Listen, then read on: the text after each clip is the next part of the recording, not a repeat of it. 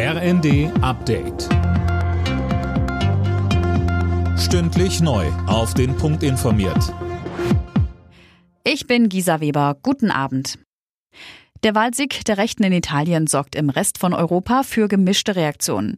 In Italien zeigen sich die Parteien besorgt über den künftigen Kurs in Italien. Einzig die AfD begrüßte den Wahlsieg der Rechten. Ein ähnlich gespaltenes Bild gibt es unter anderem in Frankreich. Bei der EU-Kommission in Brüssel hofft man auf eine konstruktive Zusammenarbeit mit der neuen Führung in Rom. Mit Giorgia Meloni an der Spitze kommt das rechte Dreierbündnis nach der Parlamentswahl auf eine klare Mehrheit in beiden Kammern. Mit Blick auf die dramatisch gestiegenen Energiepreise fordert der Verbraucherzentrale Bundesverband ein Sicherheitsnetz. Heißt konkret, Verbrauchern soll weder Gas noch Strom abgestellt werden, wenn sie ihre Rechnungen nicht bezahlen können.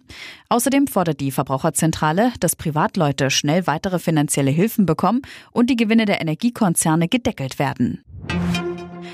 Aus der deutsch-russischen Gaspipeline Nord Stream 2 tritt in der Ostsee unkontrolliert Gas aus, vermutlich wegen eines Lecks. Vor der dänischen Insel Bornholm ist das betroffene Gebiet weiträumig abgesperrt worden.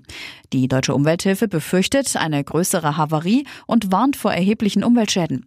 Nord Stream 2 ist zwar fertig und mit Gas gefüllt, wegen des russischen Angriffskrieges aber nicht in Betrieb.